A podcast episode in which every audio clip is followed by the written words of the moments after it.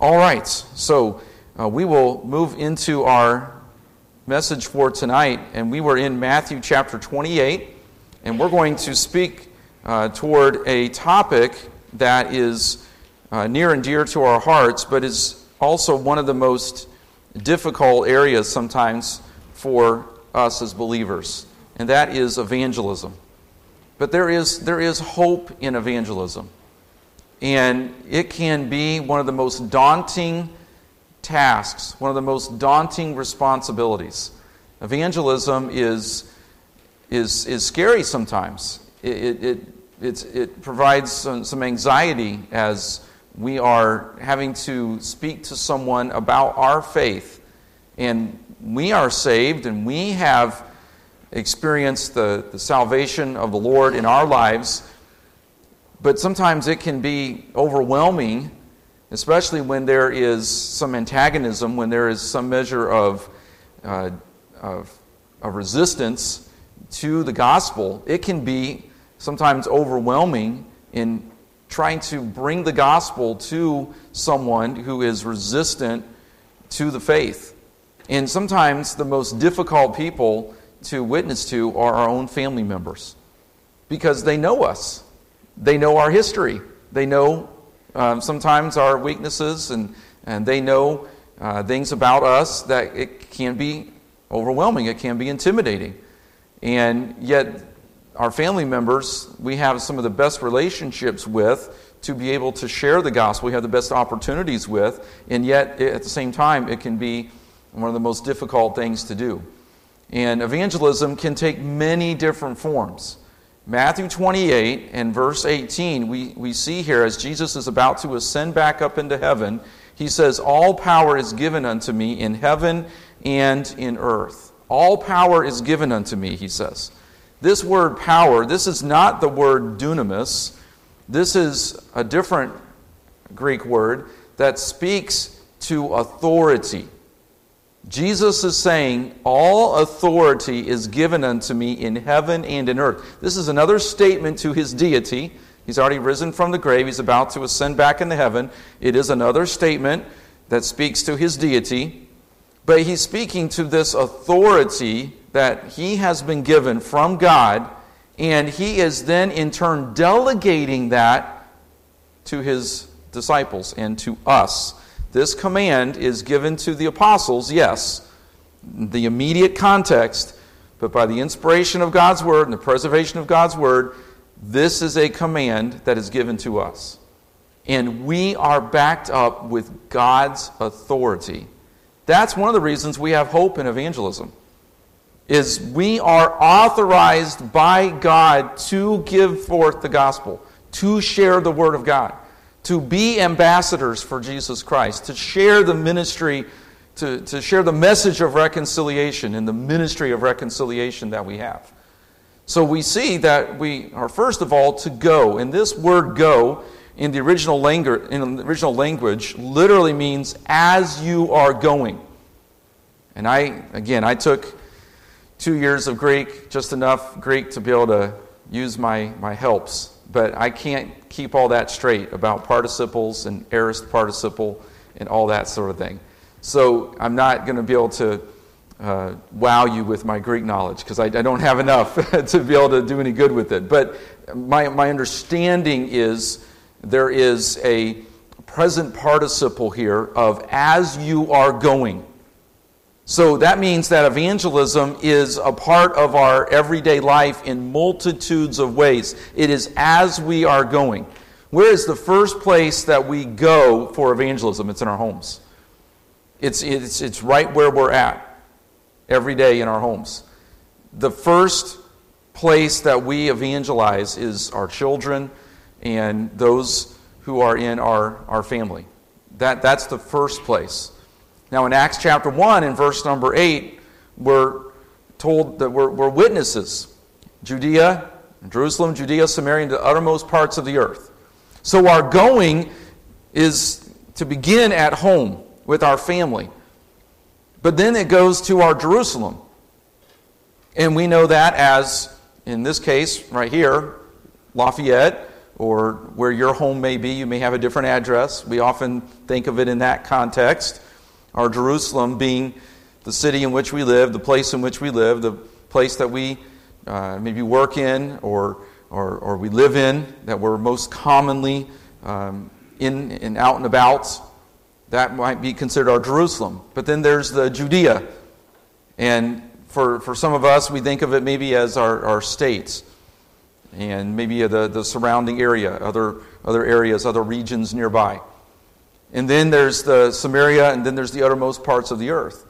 And we, will we'll often refer to those as maybe the nation and then all around the world, international missions. But all of us are commanded, all of us are given this great commission to, as we go, in our workplaces, in our places of recreation, wherever it is, we are to have a spirit, a attitude, a, a, a, a, motive to share the gospel. How can God use me in this place, in this moment, to be a testimony for Jesus Christ, to share the gospel, to be able to testify of what God has done for me, and to point people to His Word and to the gospel of Jesus Christ that can save their souls?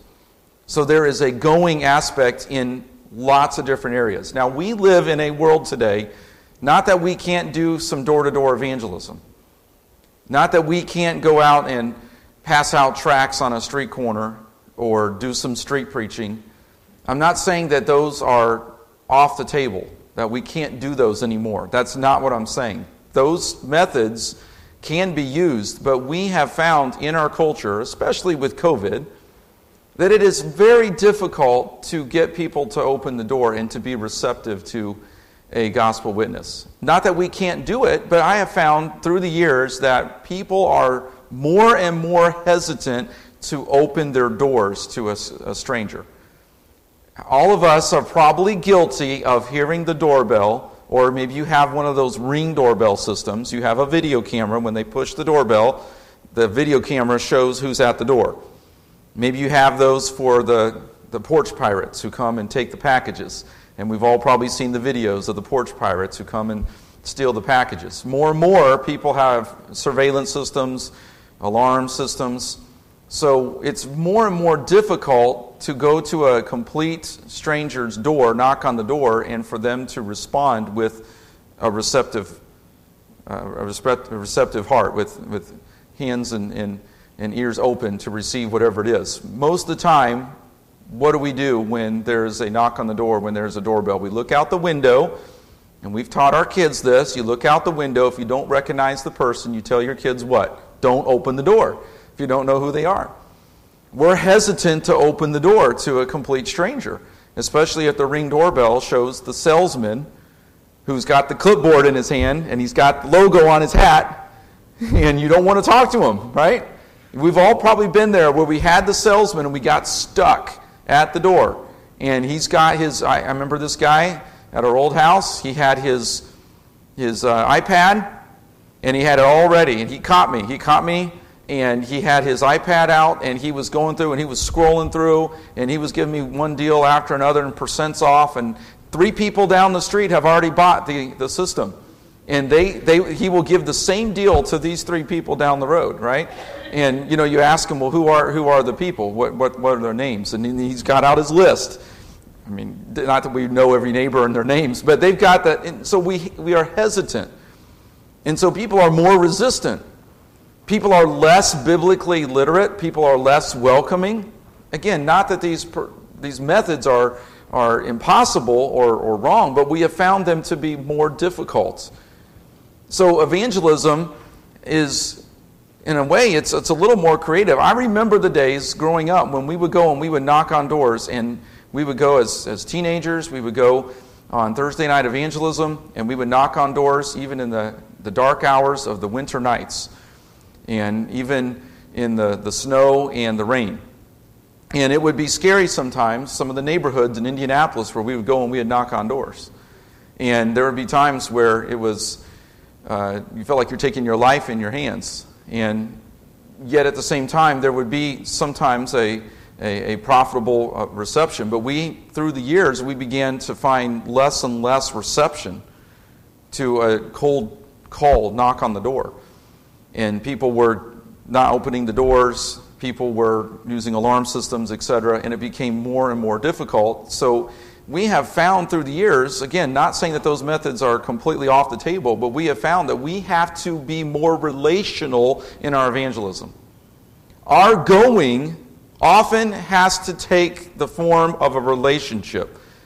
I heard a statistic one time years ago that it takes seven interactions with the gospel before a person will respond positively. Now, you know, those statistics are based on averages, the laws of averages. We know for some people they are already tender to the word, some people are very cold, and but the average, I guess, is is seven, according to one statistic that I heard uh, years ago. Seven interactions with the gospel before they will literally listen to you and, and, and receive what you are saying. That sounds intimidating, doesn't it? If it takes seven times. But the point is that we have to be relational in our evangelism. We have to be relational. That means, as believers, we have to find ways to build bridges, to make connections, to show interest in people's lives, to love them where they're at, to bring the gospel to them. That doesn't mean that we need to be entertainment oriented. And I grew up in an era in the 1980s where there would be the swallowing of the goldfish in order to get the kids to come to junior church, there would be the guy who would say, okay, if you bring so many visitors or if we have a certain attendance um, on such and such a week, I'd swallow the goldfish. And we did. It was in children's church, junior church, and we hit the high attendance mark or the number of visitors, whatever it was. And I literally watched the children's church worker swallow a goldfish. And I was sitting there as a kid thinking, that is so gross. I will never do that. I, I, I can't say honestly that I was sitting there in children's church thinking, wow, what a great soul winning privilege and opportunity we had. You know, I honestly can't think of a, an, of a mindset as a kid. I was more mesmerized and, in a sense, grossed out by the fact that this guy was actually swallowing a goldfish. But there's all these techniques, and if we're not careful, we become very pragmatic and then we become very entertainment oriented, and then there becomes this method that we use to attract the unsaved, and then we kind of give them what they want. I talked about it a little bit this morning. We give them what they want, and then we sneak the gospel in at the end. We kind of give the backdoor approach, and we take the hard truths of the gospel and we kind of set them off to the side, and we kind of sneak in the gospel later after we get them with all the entertainment and we get them with all the prizes. And again, not that we can't have some candy, not that we can't have some prizes, especially with the young people and, and, and youth group, and not that we can't have some of that. Kids for Truth has the patches, uh, has the standards, has some prizes. Uh, those those are, are important, more uh, especially for kids. But the point is that we have to be careful that we don't become pragmatic in our evangelism and then we get a decisionism, and we get easy believism, and we get people who are just wanting the prize, they're wanting the entertainment, they're wanting to see the sensational activity, the swallowing of the goldfish or whatever it might be. They're wanting to see that. They're not really wanting to see Jesus and see their sin and see their need for salvation. I hope that makes sense what I'm saying, but relations, relationships, being relational in our evangelism, is a big part of our going. But we go ultimately with God's authority. All power is given. Jesus says, all power, all authority. He is God. He has God's authority, and He is delegating a measure of that to us. Not that we are God, not that we become the Holy Spirit, but we become the channel, we become the, uh, the avenue, the tool in God's hands to be the messenger, to be the ambassador, to be the representative for Christ, to share the gospel with God's authority, with His stamp of approval, in a sense. We are taking the word of truth, we're taking the word of God. And so the power of the gospel is with us as we share the word. So that emphasizes what? That emphasizes the need to give the word of God in our going. Not in our technique, not in all of the ways in which we can mesmerize the crowd or get the individual to uh, have the kind of the carrot on the stick where we're uh, telling great stories and our personality and all the things that we can do to get them to like us. It's not all about us. It's about the Word of God. The Word of God is what is powerful. It is the gospel that is the power of God unto salvation. So we go with God's authority, which means we go with His Word. Not, not, not that we can't share our testimony. And our testimonies are important. And that can be part of our gospel witness and our gospel message. But our testimony is not the same as the gospel as the Word of God. And we'll get into some more of the nuts and bolts of this, Lord willing, as we have time. But we go and we teach. Go ye therefore and teach all nations. This word teach literally means to make disciples. That means that we are going with God's authority as we go, as we share the Word of God.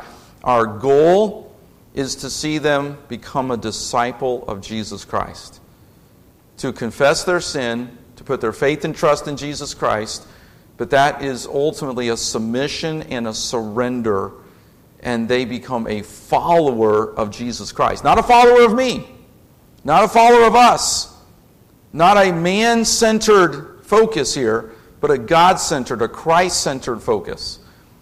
I've known men in the ministry who they could get people to get saved, to make a decision, because they had such a winsome personality. They had such a great way and technique in their charisma to bring people to a point where they could get them to say a prayer. But I felt sometimes that it was about them being able to put a mark next to their name.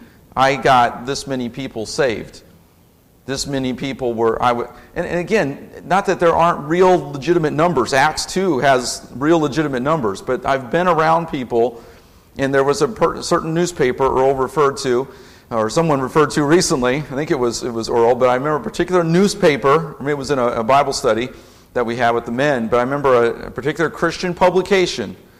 And i would be reading through and they would have 500 baptisms 1,000 people getting saved, and their church membership stayed at 100 and 150 every year. But every year they would have 500 baptisms and you know 300 people get saved. Not, they would have these long lists of this church and this number and this church and this number, and and it became about the the noses, nickels and noses, and you begin to wonder, you know, what were they calling those people to? What were they getting saved with? And were they truly disciples of Christ? Were they truly getting saved and becoming a follower, a true follower of Christ? We've been talking in John 8 and preaching through the, the book of John the marks of true discipleship, continuing in the Word and uh, righteous living, freedom from sin. There's marks of discipleship, and many times, sad to say, there are people who are making decisions for Christ, but they're not becoming true disciples. What did Jesus say in his gospel message? He said, If any man will deny himself, take up his cross, and follow me. That is not different than if we confess with our mouth the Lord Jesus and believe in our heart that God hath raised him from the dead, thou shalt be saved. We sometimes say, well, that's a different message. No. It's the same message it's the surrendering of oneself, confessing one's sin, and putting one's faith and trust in Jesus Christ. We word it a little differently, but it's the same message, the same call to the same Christ, coming the same way in repentance and faith. Jesus said to those people, if you will take up your cross, deny yourself, take up your cross, and follow me, they knew what the cross meant. They knew what surrender meant. We here in America, we have it so good. Now, it's increasingly not so good. We're facing things that we never thought we would face here in America. But they knew very well in first century Bible times what taking up the cross meant. And we have taken out, I think, some of that in our gospel presentations, in our gospel message. We've taken out some of the hard stuff. That this is going to be a denying of yourself, sin, taking up your cross, confessing that I am un- incapable of saving myself. This is the Matthew 5 Sermon on the Mount. I remember meeting a man who said, Oh, I just follow the Sermon on the Mount. I don't believe in all this salvation by faith alone and Christ alone stuff. He said, I just follow the Sermon on the Mount. And if I follow the Sermon on the Mount, I'm just a good guy. And that really made me get in and study the Sermon on the Mount. And you read there, Blessed are they that mourn.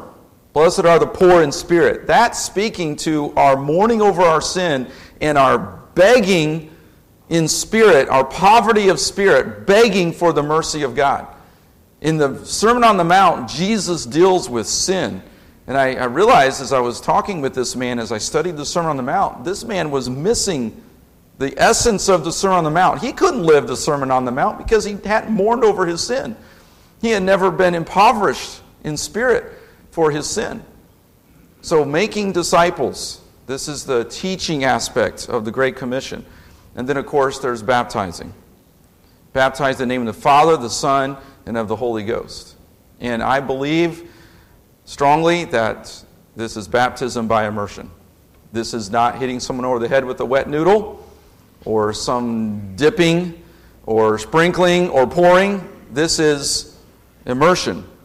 This is the best picture of the death, burial, and resurrection of Christ. It also is the meaning of the word to dip, baptizo, to dip. That means to put in the water. It also speaks to the baptism of the Holy Spirit where we are placed into Christ. We didn't have Christ sprinkled on us. We didn't have Christ dipped on us, or we weren't dipped into Christ. We weren't poured. over. I mean, we are placed in Christ. We're placed in the water. This is the baptism that is the, the, the baptism uh, by the Father, in the name of the Father, the Son, and the, the Holy Ghost. And it is the public identification with God's people, with Christ. Baptism doesn't save, that's the teaching, that's the making disciples. Baptism is the identification, the public identification, the first step of obedience where we identify ourselves with Christ. That's part of evangelism. We have uh, at least a, a, couple more candidates for baptism right here at Berean. It's exciting stuff. The water's going to be getting cold at the Smith's pool, so we're going to have to get that on the schedule here before too long. Um, but, you know, we, we are uh, excited about what God is doing. We've had some, some people get saved. We're, we're looking forward to another baptism. But that baptism, in a sense, is that putting on of the uniform, so to speak. Sometimes when I'm talking with kids about baptism, I talk about baptism being like you're putting on the uniform. You're already a part of the team, but now you're going to go out there in the game and you got to put on the uniform and you're showing everybody that you're a part of God's team. You're saved. And now you want to live a life of obedience and faithfulness. That's baptism.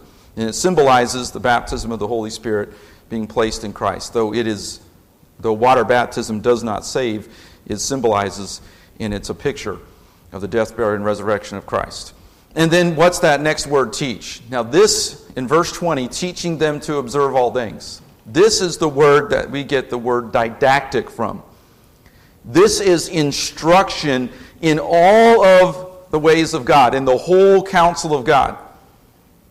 So, this puts a big responsibility on me as a pastor. This puts a big responsibility on us who win people to Christ, who lead people to Christ. Sometimes we take people who get saved and we leave them in their diapers spiritually.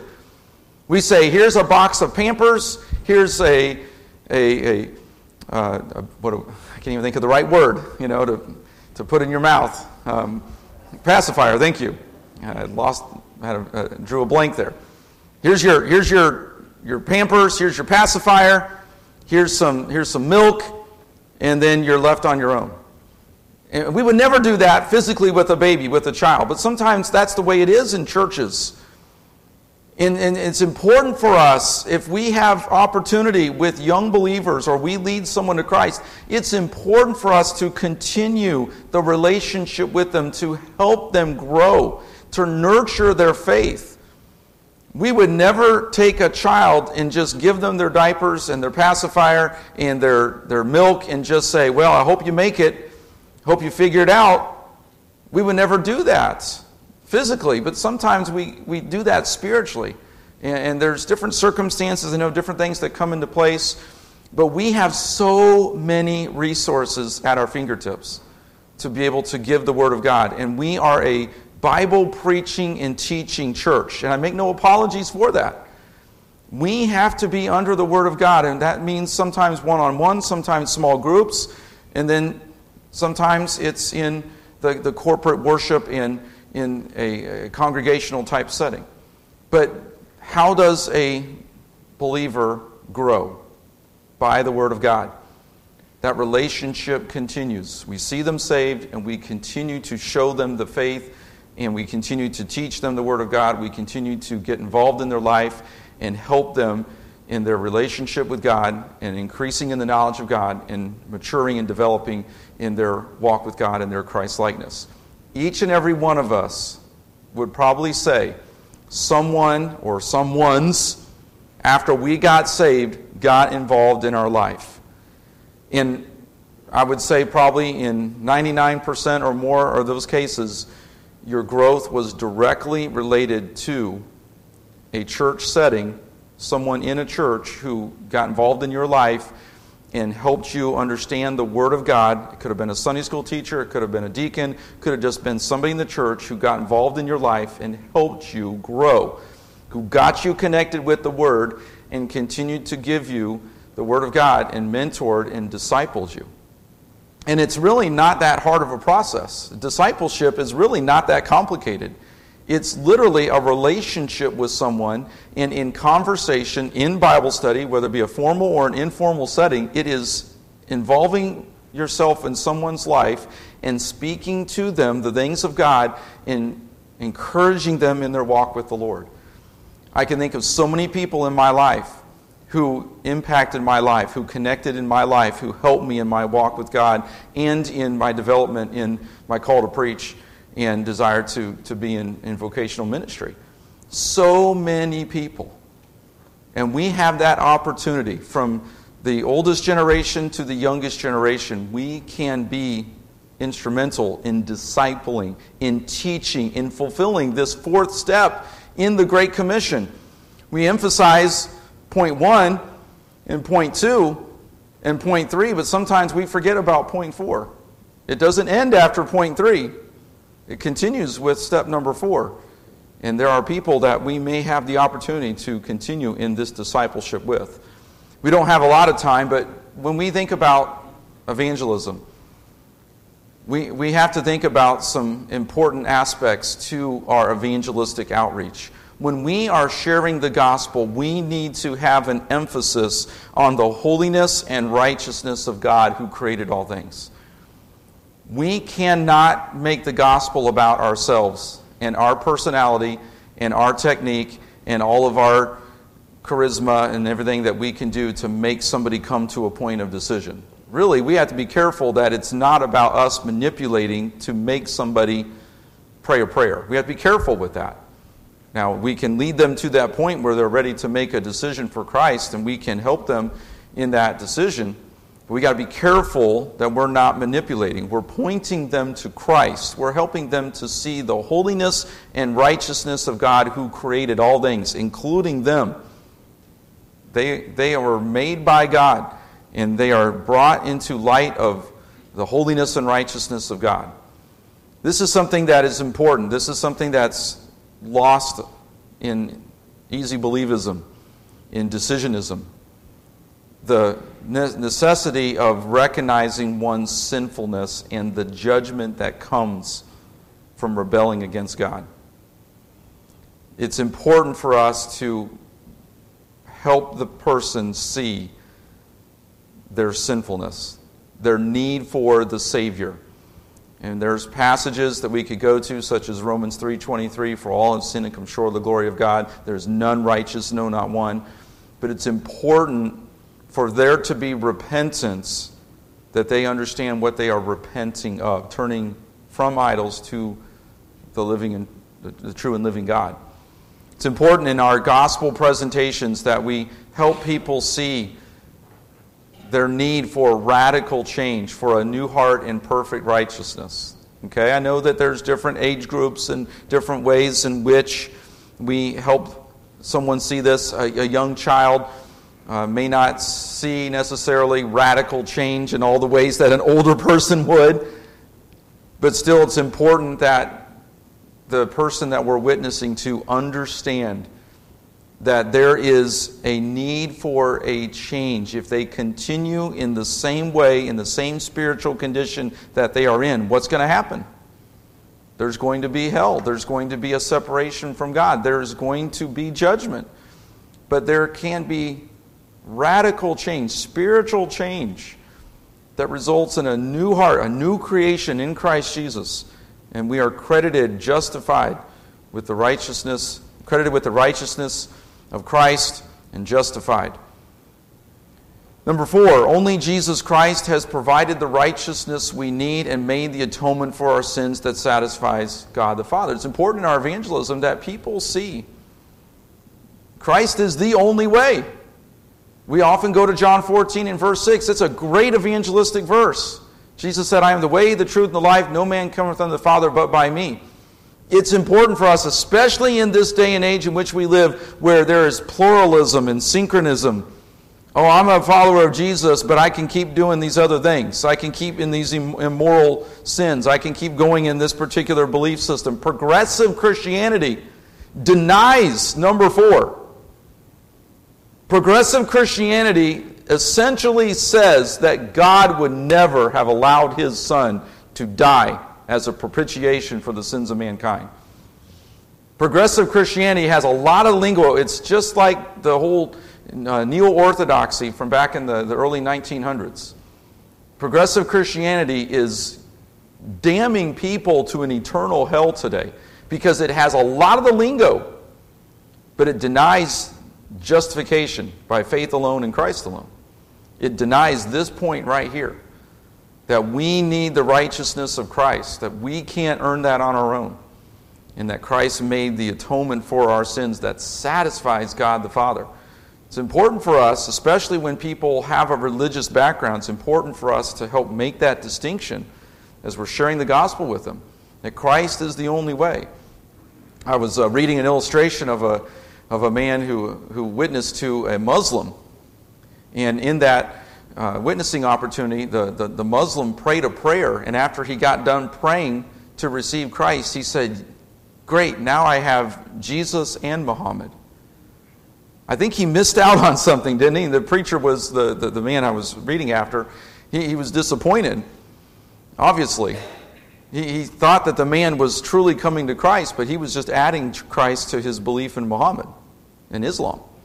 And so it's important that they see their need for salvation by faith alone in Christ alone. And I know missionaries have gone to some of these countries where there's a lot of false religion Hinduism, Buddhism, and there's a lot of false gods. They believe in many gods. There's a polytheistic or a pantheistic religion, and it's difficult sometimes for missionaries because they just want to add Jesus to their list of gods. They just want to add Jesus to their, their pantheistic or their polytheistic beliefs. So, this is an important point when sharing the gospel. And then again, there's the necessity of repentance. And this is so important that people understand that there is a evidence when we get saved, when someone is born again, there is an evidence that they are a child of God. Now, we can't get the cart before the horse, so to speak. Okay? We can't get into this, well, after you show so many things about your uh, seeker sensitivity, and after you've been seekers, after you've been sensitive, and you're, a, you're showing that you're a seeker, then you can get saved. That's some of the dangers of the church marketing movement from back in the 1990s, and some of the things I talked about this morning in Sunday school with Bill Hybels and Willow Creek and some of that. And there's even some who have a, a, a, a view that you get regenerated, and after you get regenerated, then you can respond to the gospel. So regeneration takes place before you respond to the gospel. And that's a dangerous thing as well. The important thing is that there's a, understanding of repentance that when a person gets saved, there's going to be evidence of that salvation. Just like a child, they have evidence of life. They breathe. I remember when Emily was born and the NICU came in and they shoved that, um, whatever that was, down her throat, that tube down her throat.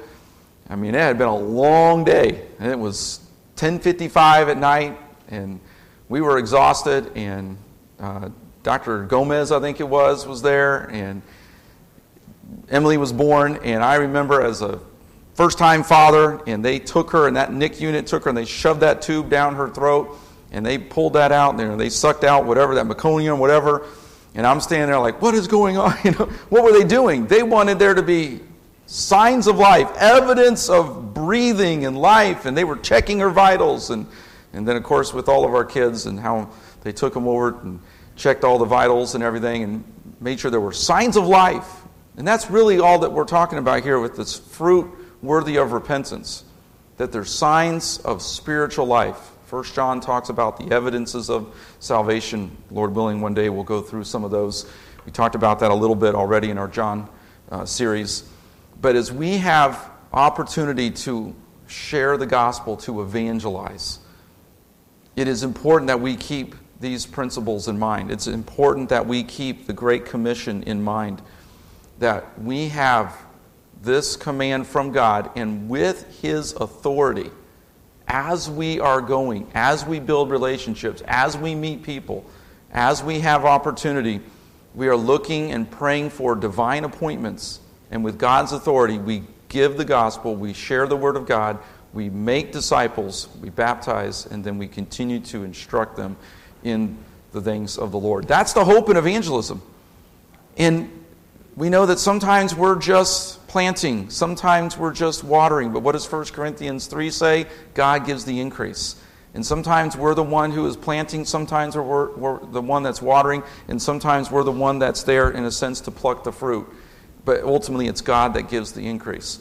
And I don't want us to give up hope. It sometimes takes years of praying and witnessing. Sometimes it's family members who we've prayed for and we witnessed to for 20, 30, 40 years, and they finally get saved. It's important for us to keep uh, sharing the gospel even when it seems like it's hopeless, knowing that the, the gospel is the power of God unto salvation. Let's close in prayer, and then uh, Derek will come and lead us in our closing song as we finish tonight. Lord, we thank you for the commission that we have from you to share the hope of the gospel.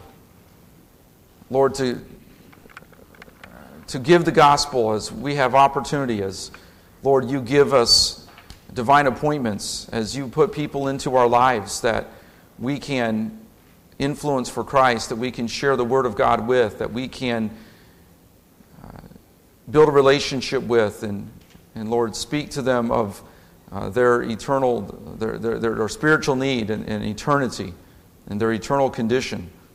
Lord, I pray that you will continue to burden us with the gospel and burden us for the lost. And Lord, give us opportunities in our homes, in our, with, within our families, in our Jerusalems, Judeas, Samarias, and, and even around the globe as we support missions and as we have our missions conference in a, another month or so. Lord, give us a greater burden for the gospel. Help us, Lord, even in this day in which there is so much darkness, Lord, even just a little bit of light shines so brightly. Help us to be that light of the gospel. And Lord, may we continue to see more people saved that we can disciple. And Lord, ultimately give you the honor and the glory for it. In Jesus' name we pray.